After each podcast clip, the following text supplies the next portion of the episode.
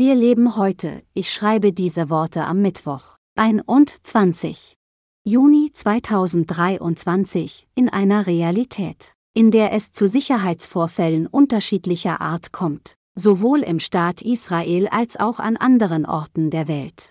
Wenn eine Person angegriffen wird bei einem solchen Vorfall gibt es, wie wir wissen, zwei mögliche Reaktionen.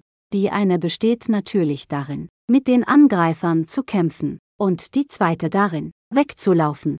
Außer, wenn es um einen behinderten Menschen geht, der sich in einer solchen Situation befindet, eine Situation. Sehr oft ist keine dieser beiden Reaktionen möglich, und so entsteht eine Todesfalle.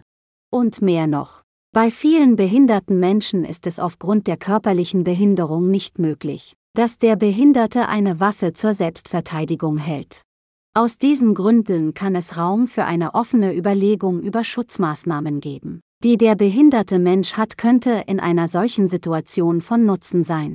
Und unter der Annahme, dass eine solche Schutzmaßnahme, falls und wenn sie entwickelt wird, auch von einigen Behinderten missbraucht werden könnte, denn im Gegensatz zu den akzeptierten Stigmata ist eine behinderte Person nicht immer arm oder ein guter Mensch, sollte man auch darüber nachdenken, Kriterien dafür festzulegen, welche behinderten Menschen Anspruch auf den Erhalt oder die Inanspruchnahme solcher Schutzmaßnahmen haben und welche Bedingungen. Der Autor ist Assaf Benyamini, ein Bewohner des Viertels Kiryat Menachem in Jerusalem, Israel.